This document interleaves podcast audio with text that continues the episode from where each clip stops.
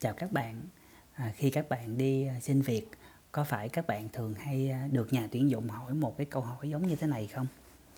Cho tôi một lý do để tuyển anh chị vào công ty của tôi. Và các bạn sẽ trả lời rất là nhiều cái à, câu trả lời. Dĩ nhiên à, ở phần chia sẻ này mình sẽ không nói về cái quan điểm là nên trả lời cái câu hỏi cho tôi một lý do để tuyển dụng anh chị vào công ty của tôi nhưng mà mình sẽ bóc tách một cái cụm từ rất là hay để chia sẻ cho các bạn. Đó là cụm từ một lý do. Ngày hôm nay thì con người của mình rất là tất bật và có rất là nhiều cái lo nghĩ.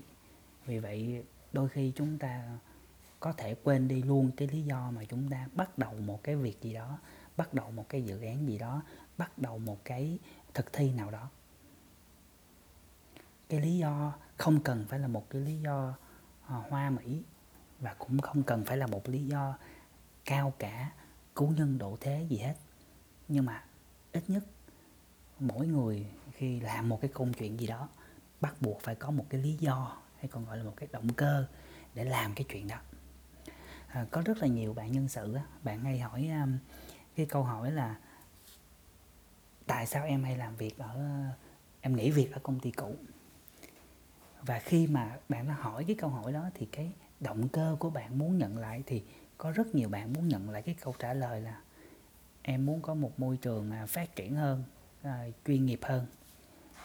Nếu mà bạn nào ứng viên thành thật mà trả lời là bởi vì em muốn có một cái mức lương à, cao hơn hay là em không thích sếp ở công ty cũ là chắc chắn cái người đó sẽ không được cái đánh giá cao. Vậy thì cái câu chuyện là cái lý do mà bạn đặt ra cái câu hỏi đó cho ứng viên để làm cái gì? Bạn muốn nhận được một cái câu trả lời theo ý bạn, hay bạn muốn nhận được một ước viên trung thực? Cái lý do đặt ra câu hỏi nó rất quan trọng để bạn chọn được một con người. Đó là một cái ví dụ mà chúng ta có thể thấy rằng cái lý do nó quyết định được cái kết quả. Có rất là nhiều bạn trẻ bây giờ khi mà thấy người ta đi học một cái khóa nào đó cũng đăng ký đi học theo. Rồi theo không có nổi, rồi à, bỏ cuộc giữa chừng mình thường hay hỏi các bạn đó là cái lý do của bạn khi bắt đầu cái khóa học đó là cái gì? Là thích đi học để cho có bạn, có bè, hay là đi học để có thêm một cái kiến thức mới?